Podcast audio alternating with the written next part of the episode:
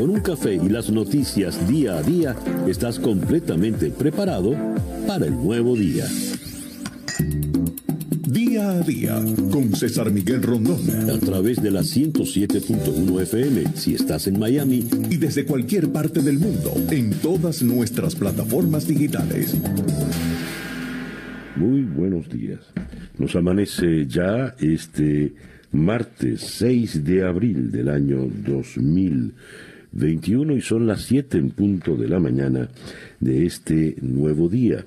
Sintoniza usted día a día desde Miami para el mundo. Llegamos a usted por tres eh, emisoras en la ciudad de Miami. Mundial 990M, 98.7 FM y Éxito 107.1 FM. También nos puede usted sintonizar eh, nos puede escuchar por eh, nuestro canal de YouTube en Conexión Web, donde ya nos saludan acá. Eh, a ver, José Luis Machado Mujica, Esteban Smith, Nena Pisani, desde Caracas. Buenos días, Nena. Eh, Sergio Molina en la isla de Marganita, Deise, Deise Ruiz, buongiorno a tutti. Ella está en Sicilia, qué maravilla. Bien, saludos a todos ustedes. Día a día es una producción de Flor Alicia Anzola para En Conexión Web, con Laura Rodríguez en la producción general, Robert Villazán en la producción informativa, Jesús Carreño en la edición y montaje, Daniel Ramírez en los controles y ante el micrófono, quien tiene el gusto de hablarles, César Miguel Rondón. Día a día es una presentación de South Day Toyota y South Day Kia Miami, los dealers donde nos aseguramos que salgas con tu auto feliz y satisfecho. Siete y un minuto de la mañana. Calendario lunar. Para el día de hoy tenemos a la luna menguando en Acuario. Con esta luna la tendencia es hacia el cambio y la innovación. Ah, existe una fuerte inclinación a desarrollar proyectos tecnológicos, altruistas y humanitarios. Lo original y lo novedoso serán la fuerza motora de estos días, ideal para realizar cambios y presentar proyectos innovadores. Hay gran predisposición a revolucionar e inventar. Espere sorpresas. Buena luna propicia para todo lo que tiene que ver con la electrónica, la aeronáutica, la cibernética, la computación, y es una excelente luna para hacer nuevas amistades. Luna menguante en Acuario, Sol en Aries, cuando nos amanece este martes 6 de abril del año 2021 y que sea este para todos, en cualquier rincón del planeta donde usted se encuentre, el mejor día posible.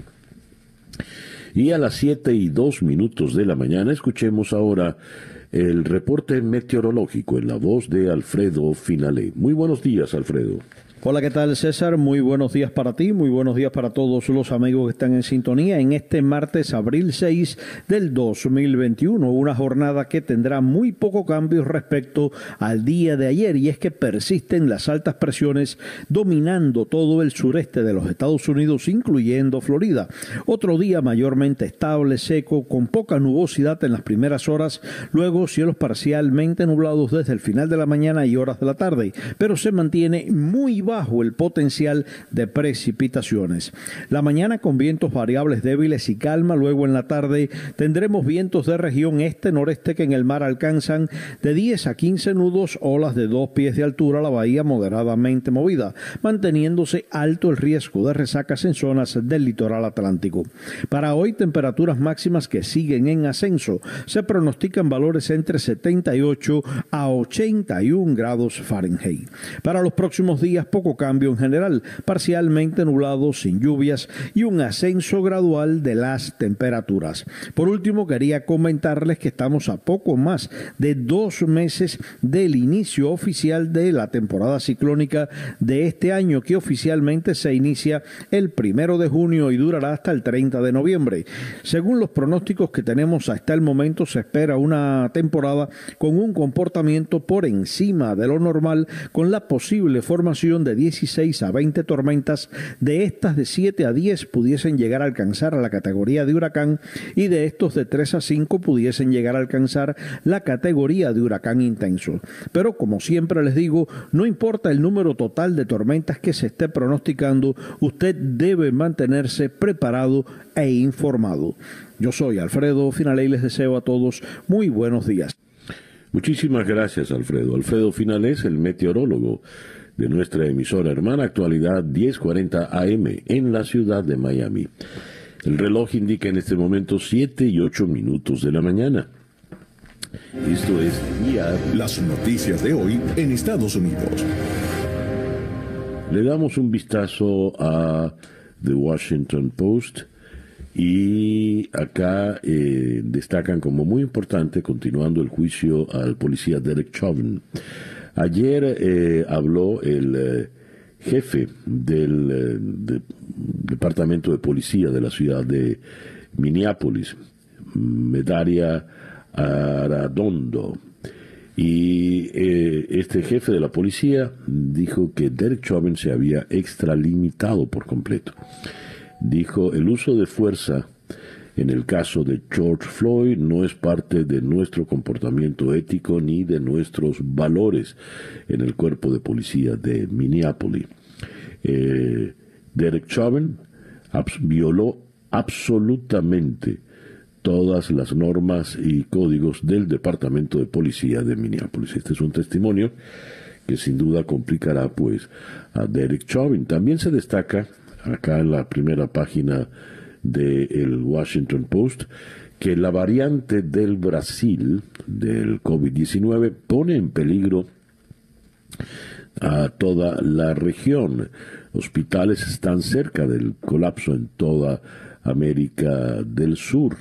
Eh, las naciones fronterizas con Brasil eh, sienten que el problema se les va de las manos. Esto en el Washington Post. En el The New York Times tenemos, eh, por una parte, una noticia muy puntual para la ciudad de, para el estado de Nueva York. Nueva York levantará, eh, subirá los impuestos para los millonarios. Eh, los más ricos en la ciudad pagarán, serán los que más paguen impuestos en todo Estados Unidos. Y al lado de esta información, los demócratas presionan por impuestos más altos sobre las firmas eh, globales. La señora eh, Janet Yellen, la secretaria del Tesoro, eh, propone que se haga una una evaluación internacional de manera tal de que las grandes empresas no huyan buscando, eludiendo los impuestos y que sea una suerte de eh, cobro de impuestos a nivel internacional. Esto con las grandes, grandes empresas, las grandes empresas eh, multinacionales. Y todo esto, pues, en, la procura de los fondos para el megaplan que ha planteado el presidente Biden. También destaca acá el eh, presidente Biden redefine lo que es el plan de infraestructura, aunque para el Partido Republicano, para los republicanos, eh, no, lo, no lo aceptan, no, no compran del todo la oferta del presidente Biden. Aquí está retratado el jefe Medaria Radondo, eh, quien, el jefe de la policía de Minneapolis, quien dio su eh, testimonio muy, muy fuerte contra eh, Derek Chauvin. Dice él, Chauvin debió haber haberse detenido, no debió haber continuado con su rodilla sobre el cuello de George Floyd. Hablando de republicanos, leo en este despacho de la agencia F, el líder de la minoría republicana en el Senado, Mitch McConnell, arremetió ayer lunes contra la Casa Blanca, los demócratas y algunas compañías del país por rechazar las nuevas normas electorales en el estado de Georgia al considerar que limitan el derecho al voto. El presidente Biden ha afirmado repetidamente que los debates a nivel estatal sobre los procedimientos para votar son peores que Jim Crow o que Jim Crow con esteroides. Nadie lo cree, nadie cree que la disputa actual venga de un lugar próximo a la brutalidad racista y horrible de la segregación, dijo eh, Mitch McConnell en un comunicado. Las compañías que él está eh, criticando son compañías importantes de Georgia, Delta, eh, Coca-Cola, CNN, por ejemplo, que están radicadas en, en este estado. En, otras informaciones, identifican en Estados Unidos un caso de la variante doble mutante del coronavirus. Científicos de la Universidad de Stanford, en California, han identificado en la zona un caso de la nueva variante doble mutante del coronavirus, encontrada por primera vez en India. Según confirmó ayer un portavoz de esta universidad, los investigadores del Laboratorio de Virología Clínica de Stanford detectaron la semana pasada en una persona infectada la presencia de esta cepa que tras aparecer en marzo en India se está extendiendo rápidamente. Hasta la fecha no había constancia de que hubiese llegado a los Estados Unidos.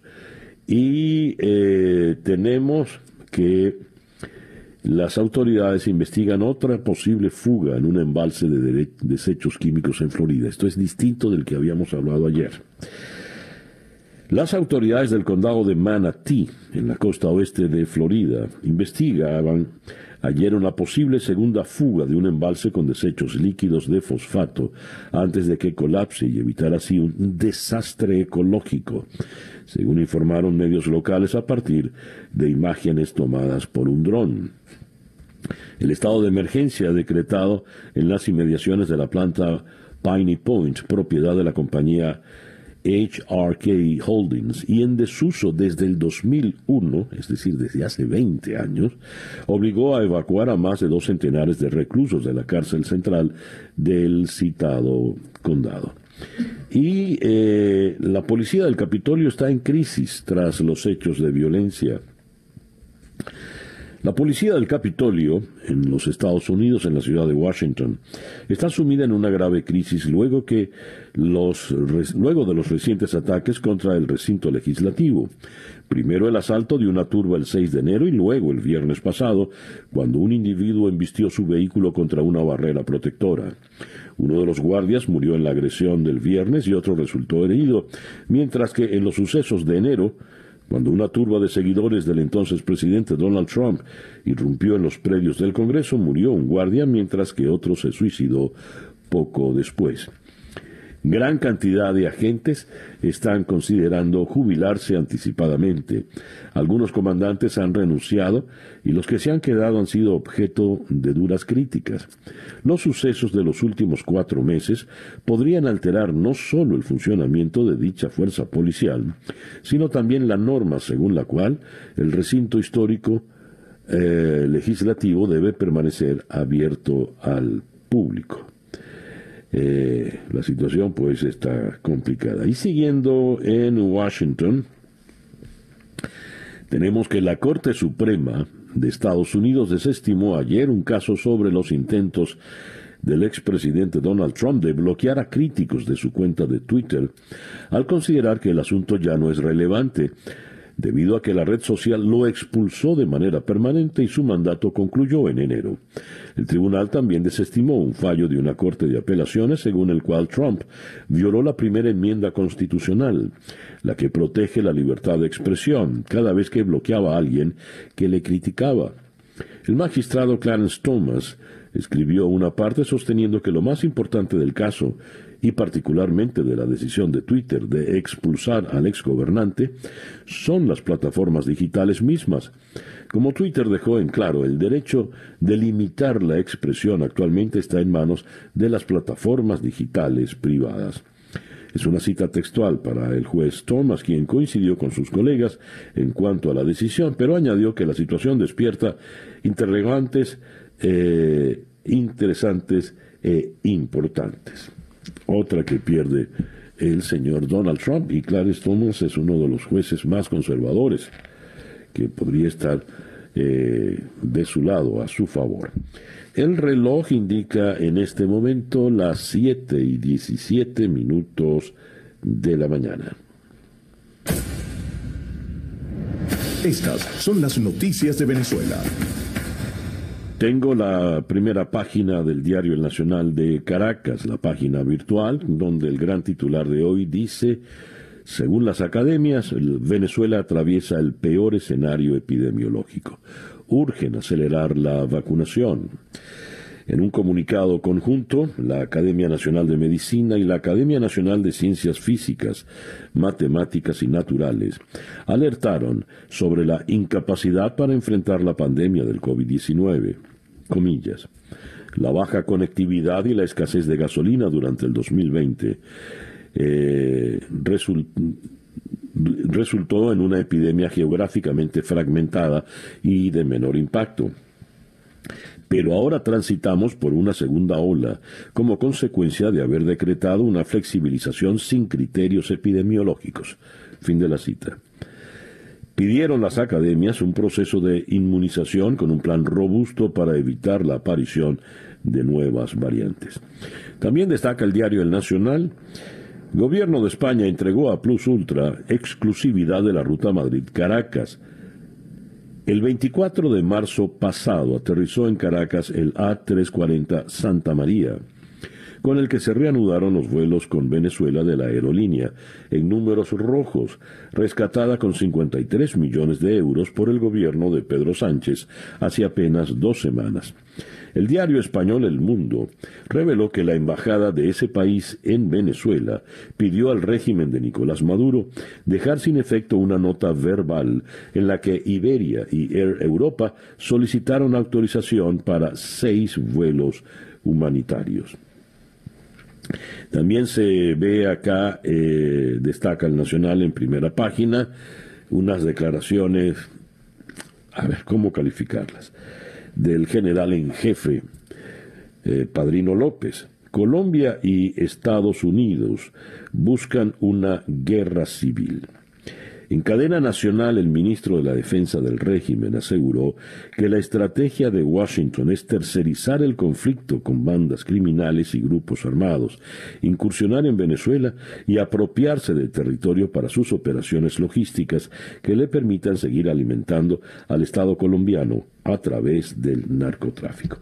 Esta es la postura del general Padrino López sobre lo que acontece en la frontera, donde ya vamos para largas semanas de un conflicto armado y cruel. Tengo varias reseñas de las palabras del general en el día de ayer. Una viene de Colombia. El ministro de Venezuela acusó a Estados Unidos y a Colombia de fomentar el conflicto en la región fronteriza para balcanizar a Venezuela. Citan entonces a Padrino López. El plan imperial es, lo repito, tercerizar el conflicto para balcanizar a Venezuela, incursionar a Venezuela, apoderarse de un espacio territorial para sus operaciones logísticas, acompañados por la DEA, que es el mayor cartel de drogas del mundo, para causar desestabilización con esos grupos armados, desestabilizar la frontera y venirse al centro del país por el occidente. Esa es su declaración textual. Continúa. Nuestra Fuerza Armada Nacional Bolivariana al frente, integrada bajo la doctrina cívico-militar legada por nuestro comandante Chávez, seguirá enfrentando como se ha enfrentado a esta naturaleza de guerra tercerizada por Colombia, tercerizando subgrupos violentos armados que se han fragmentado en no sé cuántos etcétera después de que rompieran los acuerdos de paz. Fin de la cita. Pero no entra al detalle. No especifica cómo va a proceder esta supuesta balcanización. Y sí hace una revelación por demás importante. Él dice, eh, y esto lo leo en el pitazo, ocho militares muertos en el conflicto armado en Apure. La información difundida hasta el momento por fuentes oficiales ha sido muy escasa y ni siquiera han aclarado a qué grupo armado se enfrentan, pese a que han difundido fotos y uniformes incautados con los logos y las siglas de la antigua guerrilla de las FARC. Pero asumíamos que eran cuatro los militares venezolanos muertos, en realidad son ocho. Y cuando se habla de las fotos de las personas con los uniformes militares, recordemos entonces eh, la denuncia de este señor Ramírez, quien huyó con su esposa y luego se encontró, sus, padres habían quedado atrás eh, con un, tío y luego encontró los cadáveres de su padre, su madre y el tío con uniformes de la guerrilla colombiana y armas. Y dice, no sé, ellos nunca fueron guerrilleros, son humildes trabajadores. Sobre esto no hay ninguna palabra por parte de Vladimir Padrino López. Todos los días eh, nos enteramos de nuevos fallecimientos eh, por el COVID. Eh, Henry Stephen, el muy popular cantante de rock, era oriundo de Cabimas, el cantante original de ese grupo zuliano tan popular en los 60, los Impala. El hombre del limón limonero falleció por complicaciones de COVID. Eh, Freddy Ceballos, eh, el presidente de la Federación Farmacéutica Venezolana, quien hizo múltiples denuncias sobre la crisis de los fármacos en nuestro país, falleció también eh, por COVID-19. tenemos el caso de otra doctora, esta vez en Cabimas, la gineco-obstetra Luisa Hidalgo, eh, trabajaba en un hospital privado de Cabimas. Es la profesional número 62 que fallece en el estado Zulia, según el gremio. Y eh, está el, el, caso de que los médicos están falleciendo de una manera terrible, impresionante en Venezuela, cuando Estamos ante el peor escenario de la pandemia, según advierte en efecto Cocuyo la doctora María Eugenia Grillet. Eh, explicó ella que el aumento exponencial de los casos se complica con la deteriorada red hospitalaria del país, el mal manejo del gobierno de Nicolás Maduro ante la pandemia y la llegada de la variante brasileña al país. Y esto cuando los hogares eh, venezolanos eh, no están en condiciones de atender eh, la pandemia. En Crónica.1 se estima que el 57,6% de los hogares presentan condiciones vulnerables para hacerle frente a la pandemia. El 38,8% de los hogares manifiestan no tener acceso regular al agua potable o sus fuentes de provisión de agua son irregulares, escasas y de mala calidad por hablar solo del detalle del agua. El reloj indica en este momento las 7 y 25 minutos de la mañana. Día a día. Nuestra agenda para el día de hoy, nuestra agenda de entrevistas, vamos a comenzar en Washington con Will Weisert, reportero de The Associated Press. Associated Press acaba de publicar una encuesta donde se disminuye el apoyo a Biden por el tema de los niños migrantes. Una mayoría desaprueba la respuesta del presidente a la llegada de niños migrantes no acompañados. De Washington iremos a Madrid para conversar con José María Olmo, jefe de investigación de El Confidencial. Inteligencia de Estados Unidos investiga en España a dos accionistas de Plus Ultra, la polémica línea aérea, por blanqueo.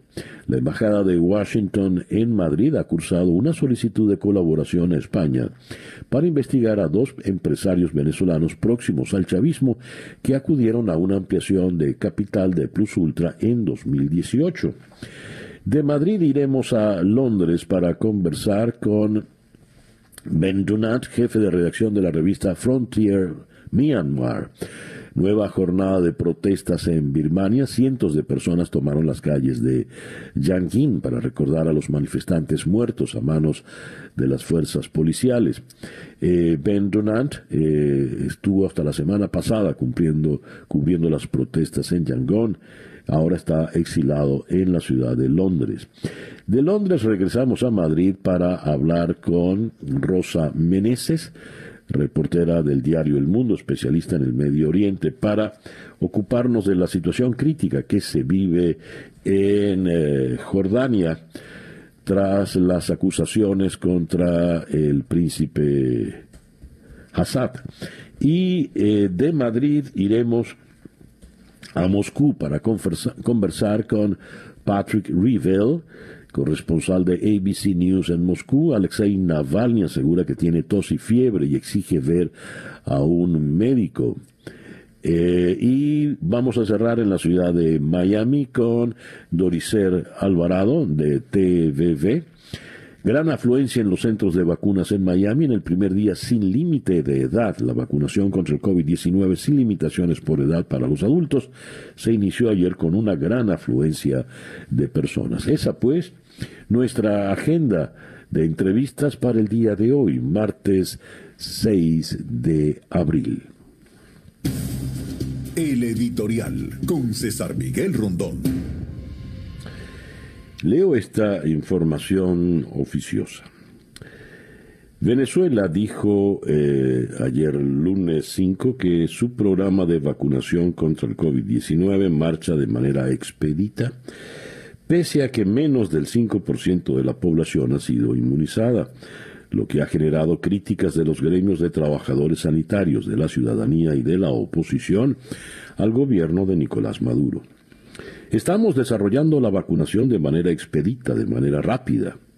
Eso dijo el ministro de Salud de Venezuela, Carlos Alvarado, a la televisión pública VTV, que cubría la llegada al país de 16 toneladas de material médico proveniente de China.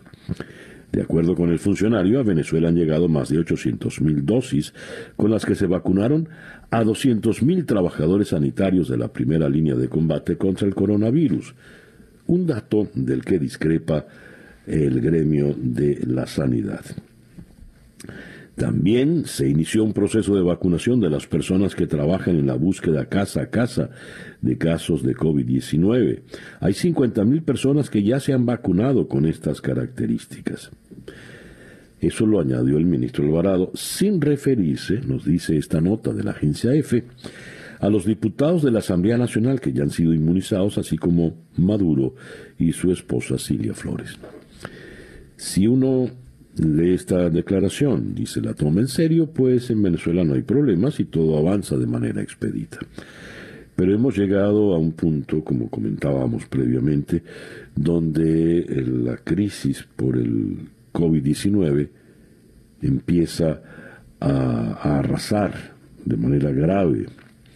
Todos los días eh, sabemos de alguien que ha sido hospitalizado, alguien conocido, alguien cercano, y todos los días vienen noticias de médicos que han fallecido por COVID-19 y de personas cada vez más, más eh, populares.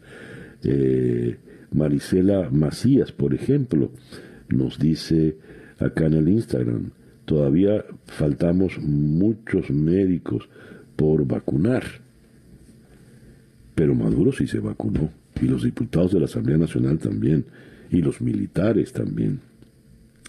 ¿Será que son los únicos venezolanos que merecen estar sanos?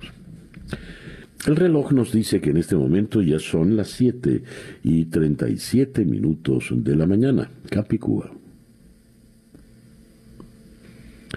Ah, perdón, vamos, sí, que tengo que presentarlo a nuestro querido Juan Camilo Gómez y su coronavirus update. Buenos días, Juan Camilo. Buenos días, César Miguel. Hoy, martes 6 de abril, amanecemos con más de 132 millones de casos de coronavirus en todo el mundo, que dejan más de 2 millones 860 mil muertos. En Estados Unidos tenemos 30 millones 800 mil casos, que dejan más de 555 mil muertos. Y en Florida tenemos más de 2 millones 90 mil casos confirmados, para un total de 33 mil 709 muertos. Muchísimas gracias, Juan Camilo. Juan Camilo Gómez es nuestro compañero en la emisora hermana actualidad 1040 AM en la ciudad de Miami. 7 y 38 minutos. Noticias de Latinoamérica. Comenzamos en Lima. El ex eh, presidente peruano Martín Vizcarra presentó ayer una acción de amparo ante el Poder Judicial para intentar frenar el debate en el Congreso de una propuesta que pide que se le inhabilite para ejercer cargos públicos durante 10 años por haberse vacunado en secreto contra el COVID-19. Vizcarra denunció en un mensaje en Twitter que el Congreso quiere someterlo a un proceso de inhabilitación express que vulnera el debido proceso. Tenemos, por otra parte, que Colombia endurece las restricciones por el tercer pico de la pandemia de COVID-19. Las principales ciudades de Colombia endurecieron ayer las restricciones a la movilidad para mitigar el tercer pico de la pandemia de COVID, que tiene nuevamente desbordadas las unidades de cuidados intensivos en casi todo el país.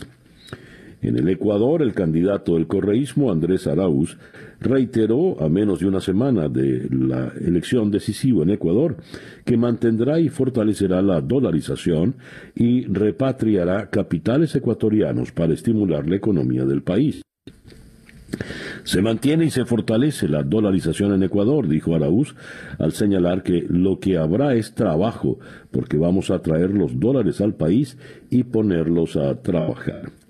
En la Argentina, cuatro de cada diez hogares en el área más poblada de Argentina se vieron obligados a endeudarse para hacer frente al impacto económico causado por la pandemia de COVID-19, según los resultados de un estudio oficial difundido en el día de ayer. De acuerdo al segundo informe del estudio de impacto de la pandemia, realizado por el Instituto Nacional de Estadística y Censos, el 70,6% del total de hogares consultados manifestó haber tomado algún tipo de medida para hacer frente a los efectos económicos de la crisis sanitaria. El Senado chileno aprueba aplazar la elección de constituyentes en Chile por el COVID.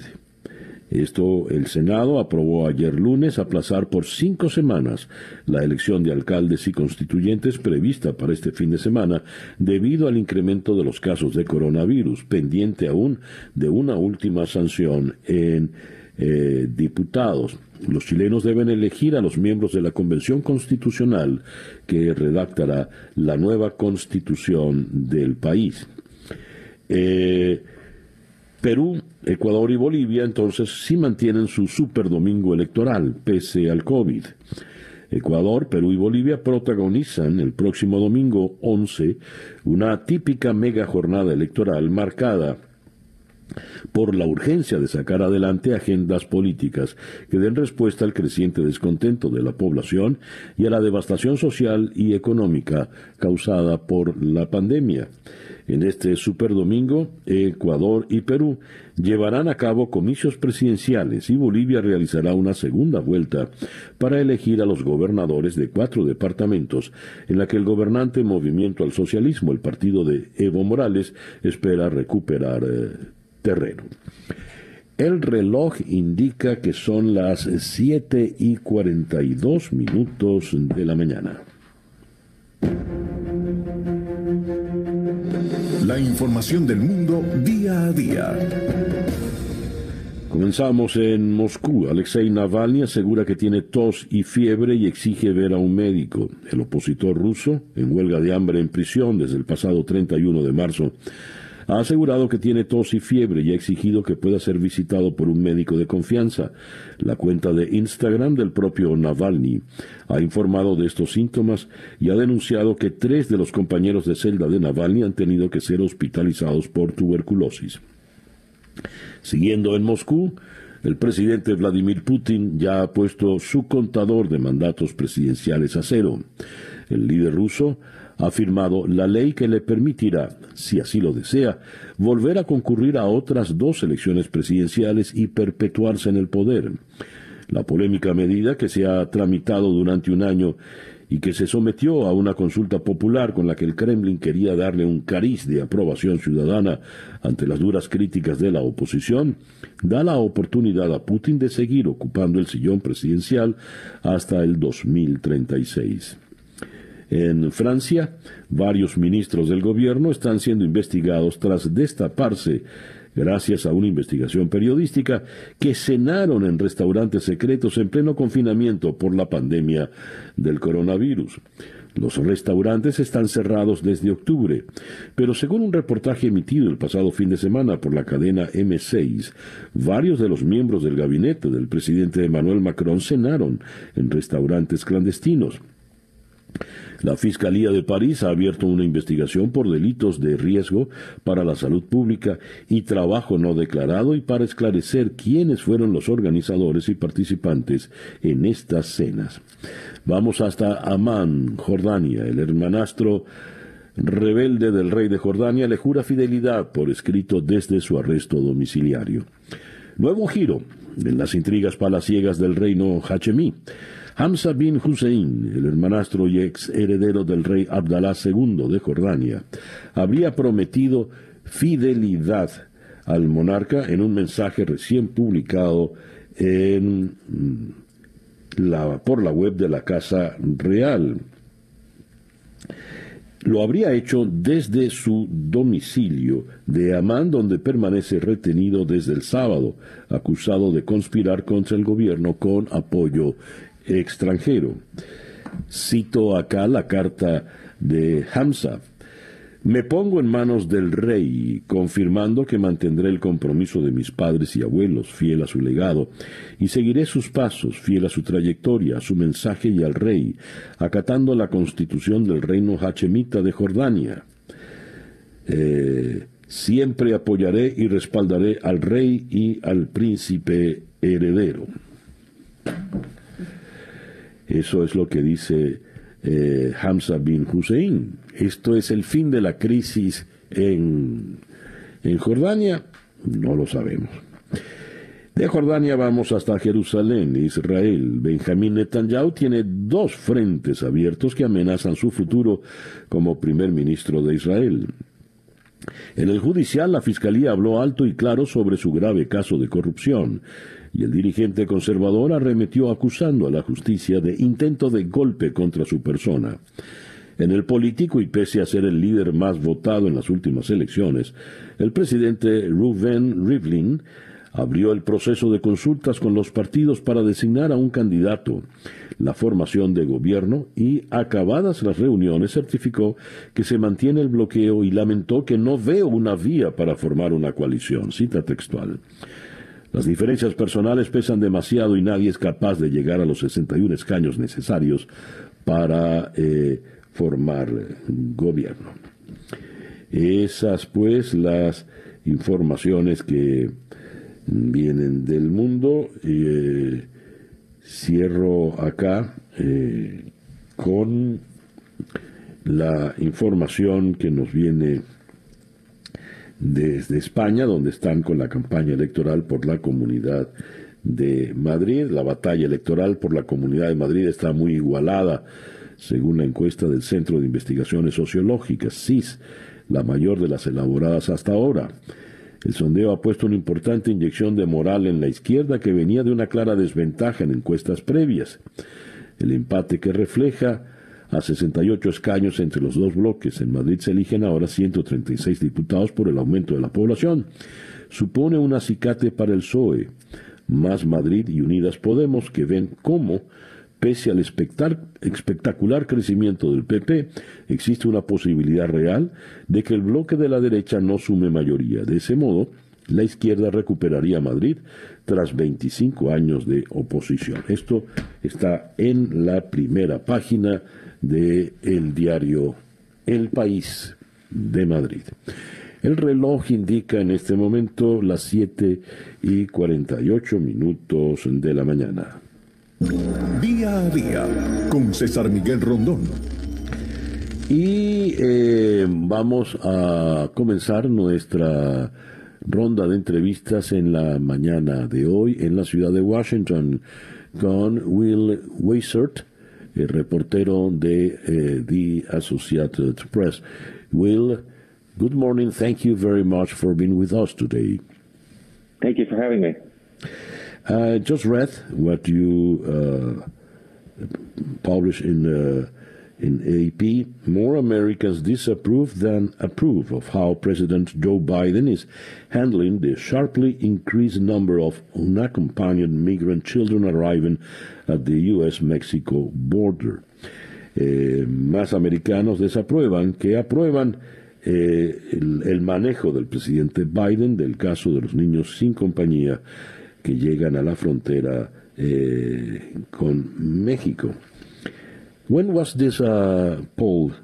Did when did uh, you did this poll and how uh, wide it is? ¿Cuándo se hizo esta encuesta? Uh, it was conducted in, in recent weeks, uh, just in the last few weeks, and uh, it involved uh, several hundred adults around the country. Uh -huh. Se hizo hace unas semanas y eh, abarcó a cientos de adultos a, a, todo lo ancho de, de la nación. Uh, President Biden was confident that uh, he could handle the crisis in the border, but this uh, poll says uh, different. What do you think about? El presidente Biden confiaba en manejar uh, suficientemente la situación en la frontera, pero esta encuesta dice lo contrario. Yeah, I think that's right. Um, we found that only 24% of American uh, adults that we that we surveyed uh, approve of his handling of the border uh, issues. That's compared with 40% who disapprove. So it's, it's quite a big uh, a gap there. Uh -huh. Dice hay una hay una, una brecha amplia porque 24% eh, aprueban su manejo de la crisis en la frontera, pero 40% eh, lo rechaza. Eh, and, and it, that, that's interesting because he has gotten high marks in other major areas like the handling of the coronavirus response and the economy.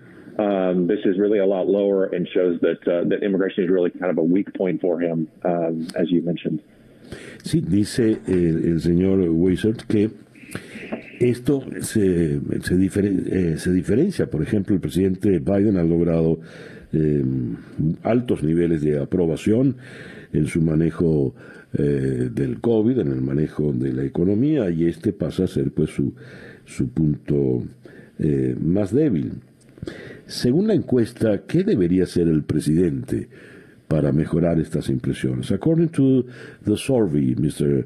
Weiser, what should do the President Biden to improve his numbers? Well, 60% say that uh, that he needs to find a way to treat the, the unaccompanied children that are arriving to the border more humanely. Um, but then uh, uh only a slightly lower number, 53%, say that uh, he should actually increase border security. Eh, dice que el, el 60% estima que el presidente debería manejar la crisis de una manera más humana.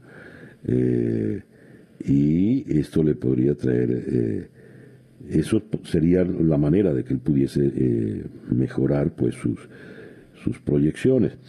When we're talking about the immigration crisis uh, in the border, uh, there are so many aspects here. The children unaccompanied, uh, the migrants from Central America, and he uh, decided that um, Ms. Uh, Kamala Harris should handle the crisis. Was she in the poll? Eh, le pregunto al señor Weiser que el, la crisis en, de, de, la frontera tiene varios aspectos. Por una parte, los niños sin compañía, pero hay otros aspectos, la, la, los migrantes de, de, Centroamérica y el presidente eh, designó a la señora Kamala Harris para que se manejara la crisis. ¿Estuvo incluida en el estudio la señora Harris? So the announcement that, that the vice president was going to be in charge of this came after the poll was already in the field. So we didn't ask about her specifically, but we talked to several people as part of this as well, and uh, that the feeling was that uh, it was a really big job, and that uh, a lot of people were not optimistic that she was going to be able to make a lot of progress, uh, you know, so quick, so quickly for a lot of reasons you mentioned. Bueno, muy bien. Eh, para el momento en que estaba no se hizo la, el, el, estudio, no estaba, no estaba incluido, así que hay que ver qué, qué puede ocurrir mm, de ahora en adelante. Mr. Weiser, thank you very much. I, oh, yeah. Yes, yes, go ahead. Well, one other thing I wanted to mention is it's also interesting that only less than 30% of people said they supported a pathway to citizenship for people who are in the country illegally. Um, that's a very low number. It's much lower than people looking for more border security. Um, and that also could be bad news for Biden because he really has supported a, a, a, bill in Congress that would legalize, you know, up to 11 million people, uh, give them a pathway to citizenship. And this poll shows that really among the American public, that's not very popular. Could you repeat me uh, the percentage, please? The number? Yeah, the percentage was 29%, so fewer than 30. Menos de 30% aprueban la eh, legalización para los inmigrantes que están, la, la, ciudadanía para los inmigrantes que están en el país. Ese es un porcentaje bastante, bastante bajo. Thank you very much, uh, Mr. Weisert, for uh, being with us today. Thank you.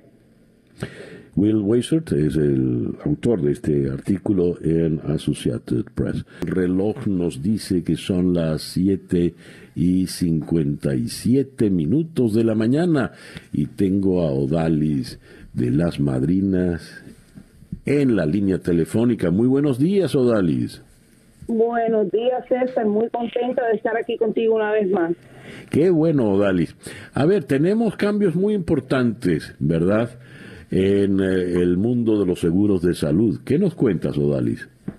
Bueno, pues como han escuchado, ahora eh, recientemente, el primero de abril, comenzaron unos nuevos precios en lo que es el Obamacare, dado a que la administración ha, eh, por medio del nuevo plan de rescate, ha dado una nueva eh, subsidio, un nuevo estímulo para que las personas tengan su seguro de salud y esto ha hecho que los precios bajen considerablemente de un 40 a un 80%. Las personas eh, realmente no lo pueden creer. Muchas personas están saliendo con menos de 10 dólares. Cuatro de cada cinco personas van a pagar menos de 10 dólares al mes por su seguro de salud. Eso realmente es algo increíble. Muchas personas que antes no calificaban porque tenían altos ingresos ahora van a poder calificar o personas que pagaban X ahora van a pagar menos. Por ejemplo, una familia que eh, de cuatro eh, con un ingreso de 39.300 eh, antes del primero de abril pagaba 175 dólares por mes por un seguro de salud y ahora van a pagar solamente 40 dólares. Pues realmente es algo súper increíble. Nos tienen que llamar al 305 Madrina, 305-623-7462 porque estos ahorros no son automáticos. Para poder disfrutar de estos nuevos precios hay que actualizar su aplicación. Por eso es súper importante que nos llamen y tomen acción. No se pueden quedar con los brazos cruzados, César. Ya. Odalis, eh, por supuesto tenemos mucha audiencia de venezolanos. ¿Y qué nos puedes decir ahora que tenemos el TPS como beneficio para los venezolanos? Bueno, eso es una gran noticia para todos esos venezolanos que llevaban tanto tiempo esperando. Estamos muy contentos por eso y ahora le podemos ofrecer esa esa bendición, ¿no? De tener un seguro de salud al momento que inicien su aplicación del TPS inmediatamente ya califican para un seguro de salud. Obviamente dependiendo de lo que la persona gane eh, y etcétera va a pagar según lo que gane, pero lo bueno es eso, que muchas personas no lo saben, e incluso con el asilo hubieran podido tener Obamacare también, pero muchas personas no tienen esta información, por eso hay que, la información es poder y hay que estar bien informado. Nosotros, como saben, estamos aquí en el Mod de las Américas, llevamos desde el primer día que empezó el Obamacare ayudando a nuestra comunidad con los seguros de salud, hemos ayudado a más de 700 mil familias y queremos ayudarte a ti. Por eso toma acción, sea venezolano o no. Estamos aquí para ayudar a toda nuestra comunidad hispana a la que estén informados y estén bien asesorados. 305 Madrina, 305-623. 7462. Odalis, muchísimas gracias por atendernos en esta mañana. Muchas gracias, César, un placer. Igualmente, Odalis de las madrinas de los seguros, el teléfono 305 Madrina, 305-623-7462. Laura está tratando de hacer contacto en Madrid con José María Olmo, el jefe de investigación de el diario El Confidencial. La inteligencia de Estados Unidos investiga en España a dos accionistas de Plus Ultra por blanqueo y la Embajada de Washington en Madrid ha cursado una solicitud de colaboración a España para investigar a dos empresarios venezolanos próximos al chavismo que acudieron a una ampliación de capital de Plus Ultra, esto en el año 2018. Recordemos que eh, Plus Ultra eh, fue fundada eh, hace 10 años, en el 2011, y desde el día de su fundación ha dado pérdidas. Pérdidas, nunca, nunca dio ganancia. ¿Y por qué esta eh, línea aérea está en puesto tan privilegiado como para ser beneficiario de 23 millones de euros. Ya tenemos a José María en la línea telefónica. José María, muy buenos días, muy buenas tardes por allá. No oigo a José María. No lo, no lo tenemos. Sí, hola. Ahora sí. José María, muy buenos días. Gracias por atendernos. Nada, un placer, encantado de saludarle. Esta, esta información que, leemos del Confidencial, la inteligencia de Estados Unidos investiga en España a dos accionistas de Plus Ultra. ¿Qué nos puede decir al respecto, por favor? Bueno, aquí en España hay un enorme escándalo político porque el gobierno eh, de Pedro Sánchez, eh, sabe que gobierna aquí el Partido Socialista con Podemos, que es un partido muy vinculado al movimiento populista en Latinoamérica, han concedido 53 millones de euros a una pequeña aerolínea muy poco conocida. Y resulta que investigando pues, se ha descubierto que detrás de esta pequeña aerolínea, que apenas tiene aviones en funcionamiento, eh, hay eh, varios empresarios venezolanos eh, vinculados al régimen de Nicolás Maduro. Lo que nosotros hemos contado en el diario es que de esos empresarios venezolanos hay dos, especialmente dos, que se llaman Héctor Tobía Roye y Flavio Borges Tarf, que están en el punto de mira de eh, los servicios de inteligencia estadounidenses porque eh, el dinero que presuntamente utilizaron para entrar en el accionariado de esta aerolínea, que se llama Plus Ultra, eh, es un dinero que procede de un banco de Puerto Rico que controlan, un banco de Puerto Rico que presuntamente se está utilizando para lavar, blanquear dinero procedente de la corrupción chavista. Eh, esta información ha provocado un gran revuelo aquí en España porque no se conocía esta vinculación y añade sin duda más presión al gobierno de, Pedro Sánchez, que ahora tiene que dar explicaciones a, Estados Unidos de por qué ha contribuido a, rescatar una aerolínea donde eh, están estos empresarios y que presuntamente se está utilizando para lavar dinero. A ver, eh, José María, ¿Por qué el silencio eh, al más alto nivel del gobierno de Sánchez con relación al caso de Plus Ultra? Eh, todavía no han dicho por qué Plus Ultra es vital para la, estrategia aérea en España, ¿no? Una, línea aérea que lo que mueve son el 0,00 no sé cuánto por ciento del tráfico aéreo en España. Bueno, el gobierno de Pedro Sánchez, en primer lugar, hay que aclarar que no es que hable mucho, no habla de este tema y no habla de ninguno evita, evita pronunciarse sobre casi todos los escándalos que, surgen en torno a él.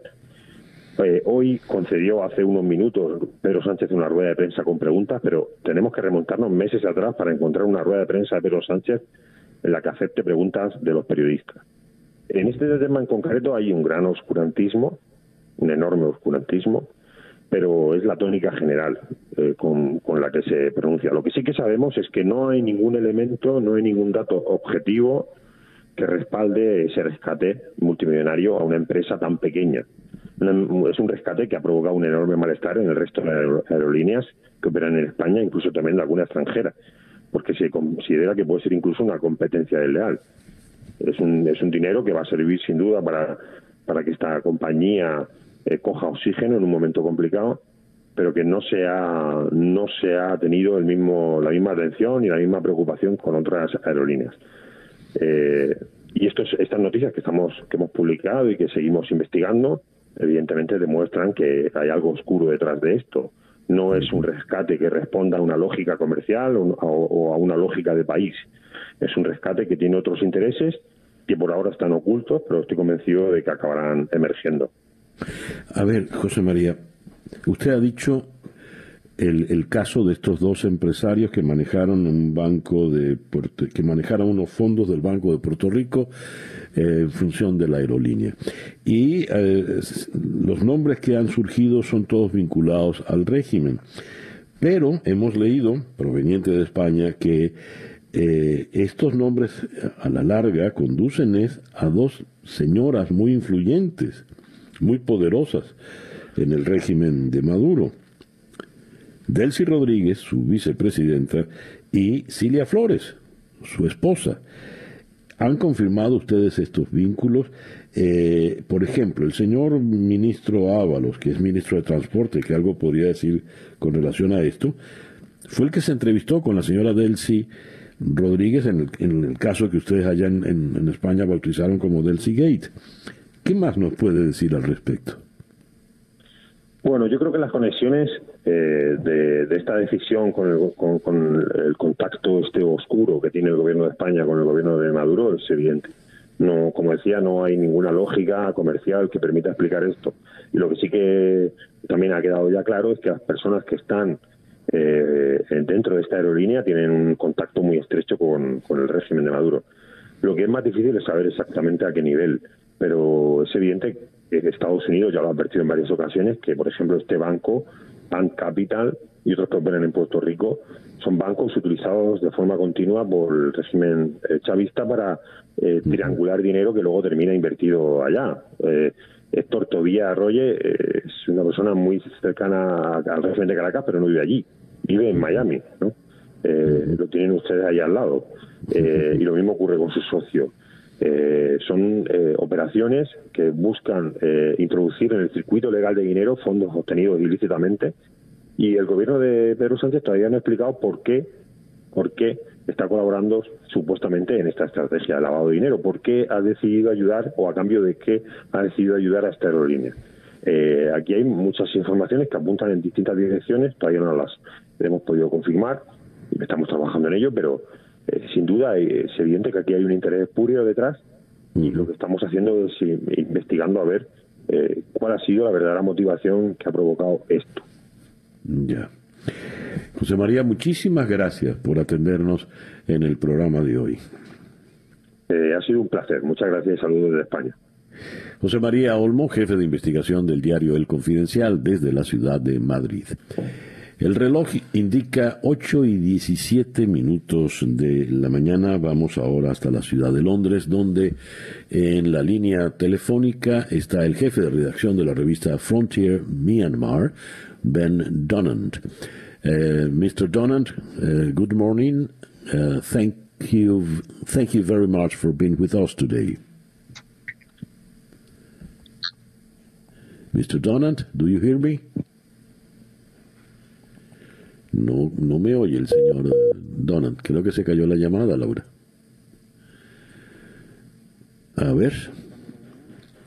Eh, ¿Tenemos o no tenemos al señor Donant en la línea telefónica? El señor Donant está actualmente exilado en Londres. Él estuvo hasta la semana pasada allí en Myanmar. Ya tenemos al señor Donant. Uh, Mr. Donant, good morning. Uh, do you hear me? Yes, um, I can hear you. Um, thank you very much for having me on. Thank you for attending our call. Uh, I understand, Mr. Donald, that you left uh, Myanmar just last week. Is that right? Yes, I did, yes. Eh, él salió la semana pasada de Myanmar. Le pregunto cuál fue la situación en que dejó Myanmar. What was the situation uh, in Myanmar by the time you left? Um, the situation had become um, in, um, increasingly dangerous the uh, military coup on the 1st of February had inspired a huge uh, popular uh, uprising against military rule. And, you know, you had protests with hundreds of thousands of people, but then La comunicación está. Extreme violence. It was um, firing live rounds. Um, Nos dice el señor Ben Donant, jefe de reacción. At the dead of night, and um, um, any of those who'd been arrested did um, include Bien, de lo, de lo poco que le he podido capturarme en, en, en esta eh, conversación con, con, con, Baches, es que eh, la situación allá ha quedado muy, muy violenta, con cientos de miles enfrentados a una, a una represión por parte de la corte militar. Eh, do you hear me, Mr. Donald? Yes, I can hear you. Okay, I have another question. Uh, we just read that uh, there's the risk of a civil war in Myanmar. Is that possible? Le pregunto al señor uh, Donald que hemos leído eh, algunos observadores que afirman que Myanmar puede conducir, eh, la situación puede conducir a una guerra civil. Le pregunto al señor Donald si eso es posible, factible. Um, the uh, because the military has met um, the um, the street protest Es, es, complicado la increasingly angry and desperate. They are uh, talking um, more about armed uh, resistance.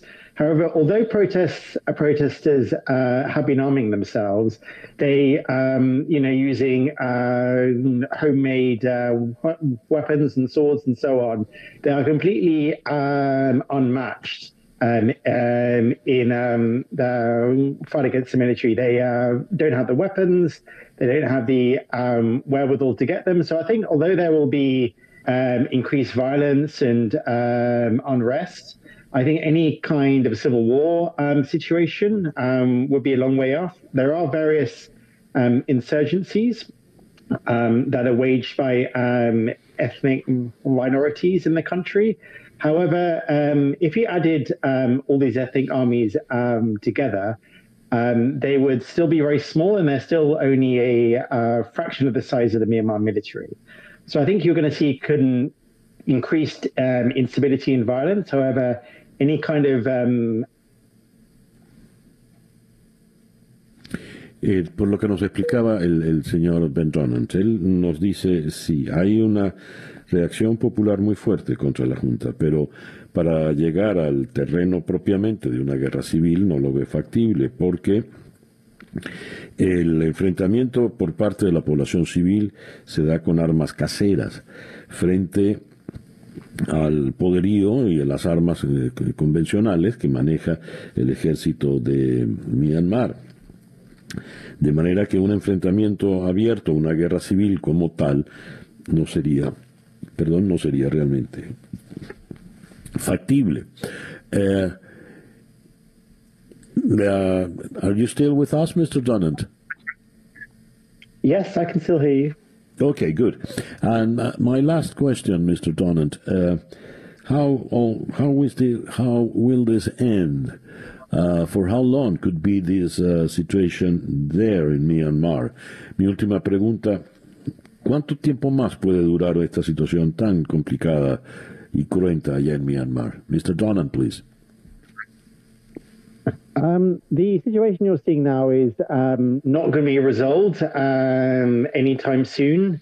Um, the military is not able um, to control uh, um, the country. It's facing huge uh, resistance from all uh, corners of society.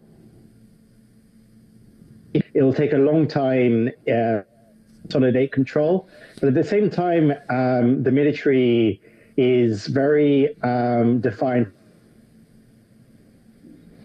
that it uh, miscalculated, and it is um, currently going after um, uh, the leadership of Democratic Myanmar. It is uh, trying to put um, Aung San Suu Kyi and her colleagues uh, in a jail for a very long time. It's trying to uh, rewrite uh, the uh, the um, political rulebook um, of the country. So I think it's more uh, like war of attrition that we're seeing, and I think that there's going to be a huge amount of bloodshed, and it will last a very long time before there's any kind of resolution. I'm afraid. Dice el señor Donald, de lo poco que le he podido oír, es que eh, él estima que lamentablemente el baño de sangre va a continuar, eh, la represión va a continuar, esta situación puede eh, extenderse sin, sin límite en el, en el tiempo, dado el carácter profundamente represivo de la Junta y eh, los líderes democráticos, los líderes civiles, pues van a enfrentar largos periodos de prisión, es lo que se puede ver. Mr. Donnan, thank you very much for being with us today.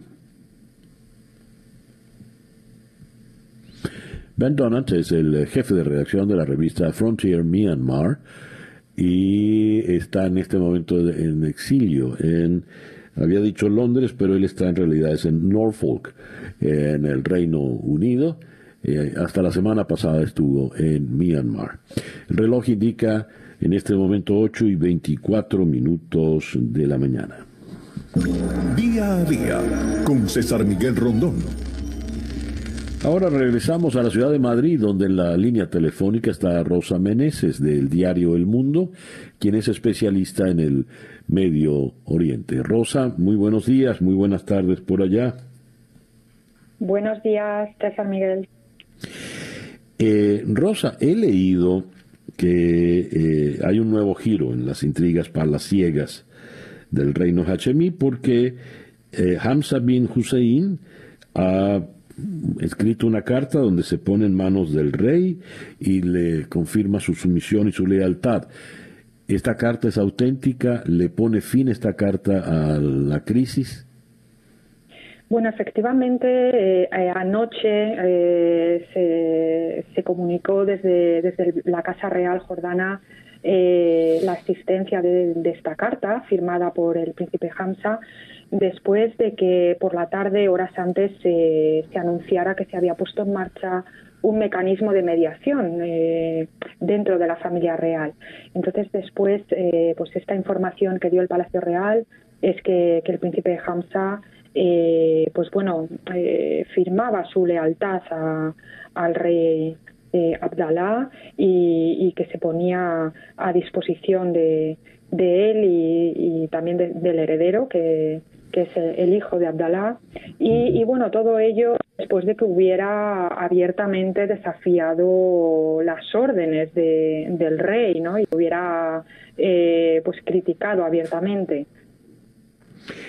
¿Qué ocurrió en realidad, Rosa, en eh, la monarquía jordana? Bueno, hemos visto desde, desde el fin de semana eh, estos movimientos que, han sorprendido mucho en un, en un reino pues tan tranquilo y tan estable como es Jordania, eh, en el que pues bueno de repente se puso en arresto domiciliario al, al, príncipe Hamza, que es hermanastro del actual rey Abdalá, y se detuvo pues como a 16 personas, algunas de ellas muy prominentes en el reino eh, y se hablara de una conspiración, ¿no? un complot para desestabilizar eh, la seguridad nacional. Eh, bueno, todo esto eh, también fue un poco alimentado por, por mm, grabaciones que difundió el propio príncipe Hamza criticando la corrupción instalada en el sistema eh, y, bueno, eh, ayer precisamente eh, con, el, con el audio que se difundió en el que decía que, no iba a obedecer las órdenes de, de, arresto domiciliario y que no iba a ser silenciado. Y bueno, pues poco después de esa mediación anunciada, como, como contaba, pues bueno, el príncipe Hamza parece que ha se ha retractado un poco en, en su actitud, ¿no?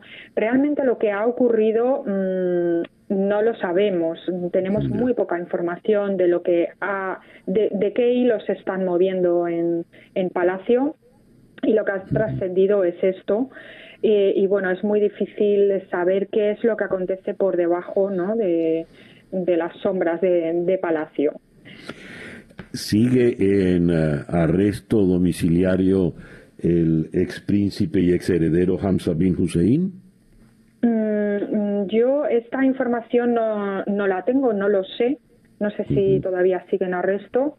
Eh, una de las cuestiones es, eh, que, hay que ver aquí es, qué va a pasar con, con el príncipe Hamza, ¿no? Cómo se va a normalizar su situación a partir de ahora, después de que de, pues, de esas críticas tan abiertas eh, contra el sistema y contra el gobierno jordano, que, que, no olvidemos que, que el gobierno, bueno, eh, detrás de todo ello está la figura del rey, es el monarca el que nombra al primer ministro, ¿no? Por lo tanto, eh, Abdalá II es un rey que gobierna, no, no simplemente es un comparado aquí con España, donde el rey pues no gobierna, no, no se mete en política, allí pues bueno, sí es una figura que es mucho más política.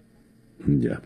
Rosa, muchísimas gracias por atendernos en la mañana de hoy. Muchísimas gracias a ustedes. Rosa Meneses es eh, periodista del diario El Mundo de Madrid, especialista en el Medio Oriente. El reloj indica que en este momento son las 8 y 35 minutos de la mañana. En el estado de Florida empezó el proceso de vacunación para todos los adultos independientemente de la edad. Y ayer tenemos entendido hubo gran afluencia en los centros de vacunación. Hacemos contacto telefónico ahora con eh, Doricer Alvarado, corresponsal de TVV en la ciudad de Miami. Doricer, gracias por atendernos. Buenos días. César Miguel, buenos días. ¿Cómo estás?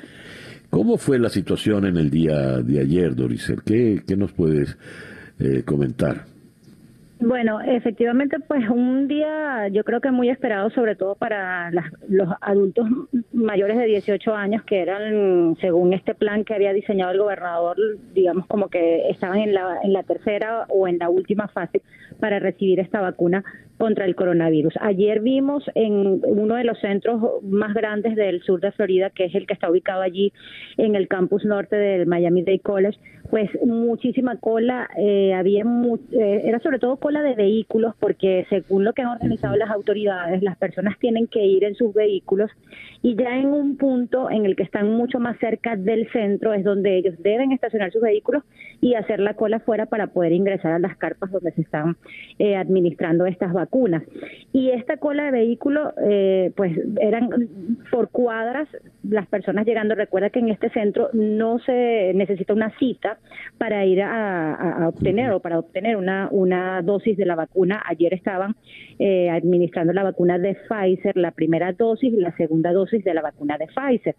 Había mucha gente, sobre todo, eh, buscando la primera dosis de esta vacuna y sobre todo gente que no estaba en ese rango eh, hasta los 40 años o de 40 años en adelante, que eran los que hasta la semana pasada podían recibir una dosis de la vacuna. Ya, como tú lo decías, a partir de ayer, todo residente de la Florida mayor de 18 años puede recibir una dosis de la, de la vacuna contra el coronavirus, pero además también ayer nos llamó mucho la atención que habían menores de 16 años acompañados con sus representantes quienes también pudieron vacunarse. De hecho, conversamos con dos jovencitos de 16 años que estaba uno con su abuela y, otra chica con, con su papá y estaban allí recibiendo esa primera dosis de la vacuna eh, de Pfizer. Es decir, que en este centro, por lo menos en el día de ayer, eh, los menores de 16 años pudieron recibir esta vacuna de, de, Pfizer contra el coronavirus. Pero la movilización de personas era muchísimo. De hecho, nos decía la, la encargada del centro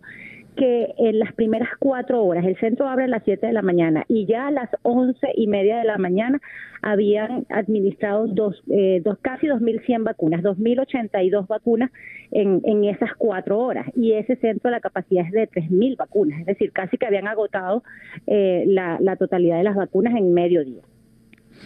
A ver, Doricel, eh, yo soy un senior citizen, ¿no? Entonces me vacuné eh, hace ya rato y, bueno, los viejitos, eh, cuando fuimos, nos tocó vacunarnos, era muy ordenado, había una cita previa.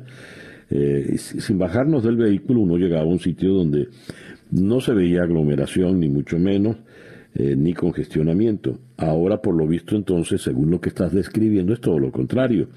¿Qué deberían hacer las personas que quieran ir a vacunarse entonces? ¿Qué sugieres? Sí, eh, sí, el proceso sigue siendo, digamos que, de, organizado porque no tienes, por lo menos se está manteniendo el distanciamiento social mientras realizas la cola porque estás dentro de tu vehículo. La, mayor parte de la cola es, dentro del vehículo y solamente al llegar a un punto tienes que bajar y caminar.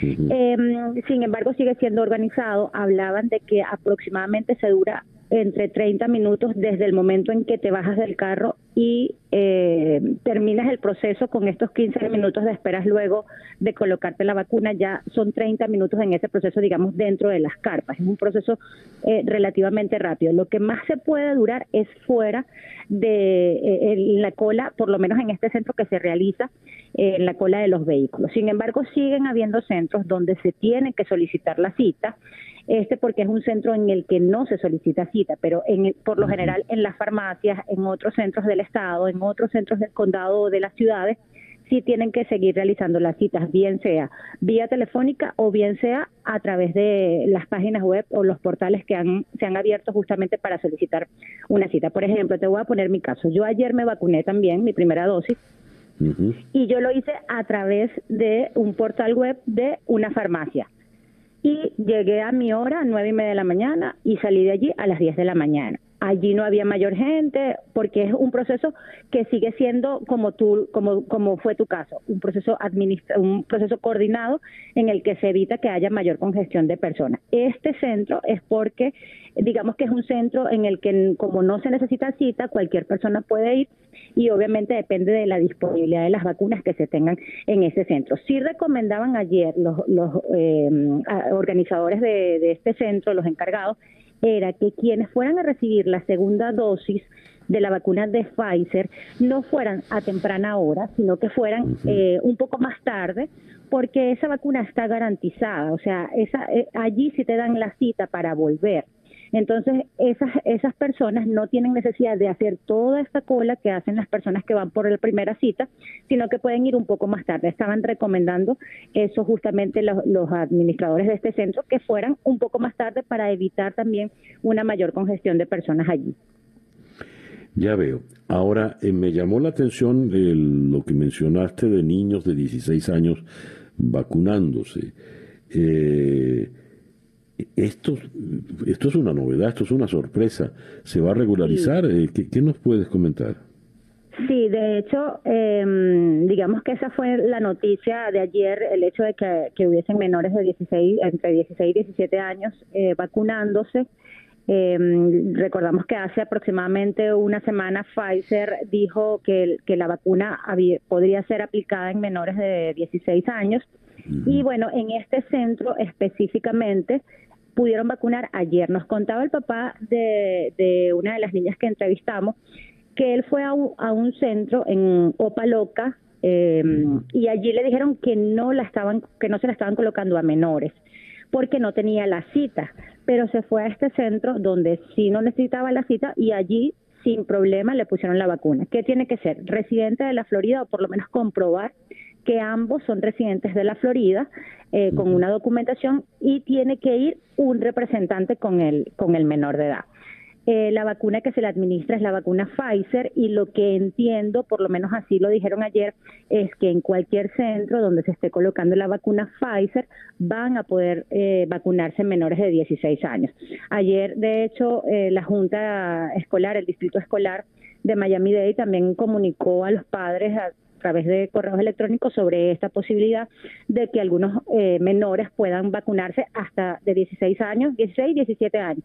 Son las edades que por ahora están, están vacunando en menores de edad. Ya, muy bien. Solo Pfizer. Solo Pfizer. Es, hasta ahora la vacuna que, que, han dicho que puede, que puede ser administrada en menores de edad. Muy bien.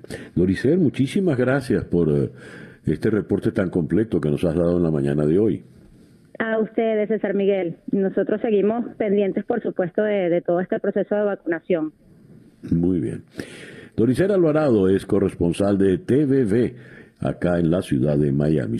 Son las 8 y 46 minutos de la mañana. Vamos ahora hasta la ciudad de Moscú, donde en la línea telefónica está la corresponsal de France Press, Andrea Palaciano. Andrea, uh, good morning. Thank you very much for being with us today. It's a pleasure. Andrea, uh, what's the situation of Mr. Alexei Navalny right now? ¿Cuál es la situación de Alexei Navalny? Le pregunto a Andrea. The situation has become uh, more serious in the past 24 hours. Uh, some uh, uh pro Kremlin media have reported yesterday that he has been moved to a medical ward uh, mm-hmm. within the prison where he is being held. And it has been reported that he has a high fever and a cough. La situación se ha vuelto muy delicada en las últimas 24 horas. Lo han llevado a una especie de, guardería, de hospital en la prisión. Eh, tiene fiebres muy altas y tos. Uh, is true that uh, some of his uh, um, fellow prisoners are sick as well?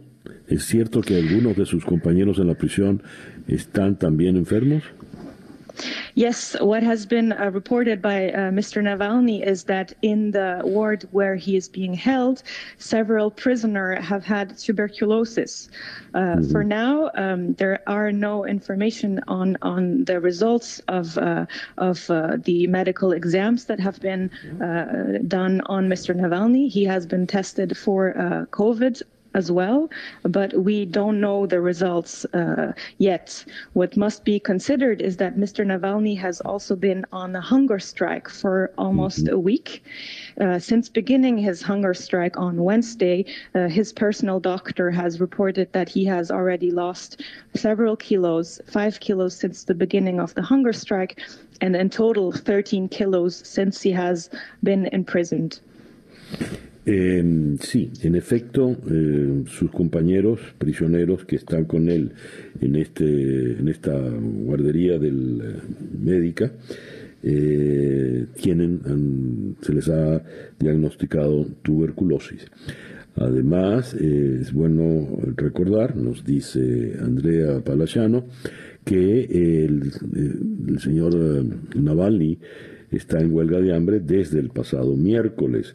Ya ha perdido 5 kilos, según su médico personal, desde que comenzó la huelga de hambre y en total 13 kilos desde que llegó a, la prisión. Eh, se ha confirmado, se sospecha que él también pueda tener tuberculosis. Andrea, uh, what is the situation of Mr. Navalny? Could he have uh, as well tuberculosis? Uh, so right now we don't know. He has mm-hmm. uh, been uh, in a medical ward, according to state media. Uh, the Navalny team has not confirmed this, uh, so we don't know whether he has COVID or tuberculosis. It is uh, not known right now what exactly his medical condition is. But on top of having a fever and uh, and uh, cough he also has been complaining for several weeks now of very strong back pains and numbness in his legs. So mm-hmm. uh, for now, we are still waiting for exact information. But uh, something else has happened uh, this morning in Moscow um, when several doctors that support Mr. Navalny have, uh, and as well as several supporters, have gathered in front of the prison to demand some information. And uh, some minutes ago, we have received the information that the police has arrested some of the people who were in front of the prison. They have arrested uh, the personal doctor of Mr. Navalny as well as a CNN reporter. Among other arrests. Nos dice Andrea Palaciano, eh, no sabemos si tiene tuberculosis, no sabemos si Navalny tiene COVID. Eh, desde hace días se viene quejando, aparte de la fiebre y de la tos, de fuertes dolores en la espalda y en las piernas. Pero he de informarnos, dice Andrea, que en el día de hoy, en la mañana de hoy, frente a la prisión se reunieron muchas personas a protestar, a pedir información sobre el estado de salud de Alexei Navalny y Eh, como resultado de esto, algunos médicos formaron parte de la manifestación, algunos fueron arrestados, incluyendo al médico personal de Alexei Navalny, de manera tal de que no solo no les dieron información, sino que además se los llevaron eh, prisioneros. And uh, yesterday, Mr. Putin just signed a law that could uh, keep him in the Kremlin until 2036. Uh, what could you tell us about it, about it Andrea? Eh, y mientras esto ocurre, el señor Putin firmó la ley que le permite permanecer en el poder allí en el Kremlin hasta 2036. Uh, yes, this is correct. Um, uh, last year, there has been a vote uh, in Russia to amend the constitution, introducing the possibility for Mr. Putin to, in fact, do two more terms, which would lead up to 2036. Uh, and now he has signed it into the law. So uh, from now on, he can officially remain in power until 2036. Um, considering his age, uh, he is now 70, 76, 67 excuse me, uh, mm -hmm. this means that he could technically remain in power uh, for the rest of his life. Pues sí, oficialmente él puede lanzarse por dos periodos más y eh, esto le permitiría estar hasta el 2036. Considerando que el señor Putin tiene en este momento 67 años, eso quiere decir que él podría estar en el poder por el resto de su vida. En fin. En fin. Well, Andrea, thank you very much for uh, being with us uh, today. You're very welcome. Thank you. Andrea Palaciano es la corresponsal de la agencia France Press en la ciudad de Moscú. Nos vamos ya por el día de hoy. Esto fue Día a Día desde Miami para el mundo, una presentación de South Date Toyota y South Date Kia Miami, los dealers, donde nos aseguramos que salgas con tu auto feliz y satisfecho. Día a día es una producción de Flor Alicia Anzola para En Conexión Web con Laura Rodríguez en la producción general, Robert Villazán en la producción informativa, Jesús Carreño en la edición y montaje, Daniel Ramírez en los controles y ante el micrófono, quien tuvo el gusto de hablarles, César Miguel Rondón.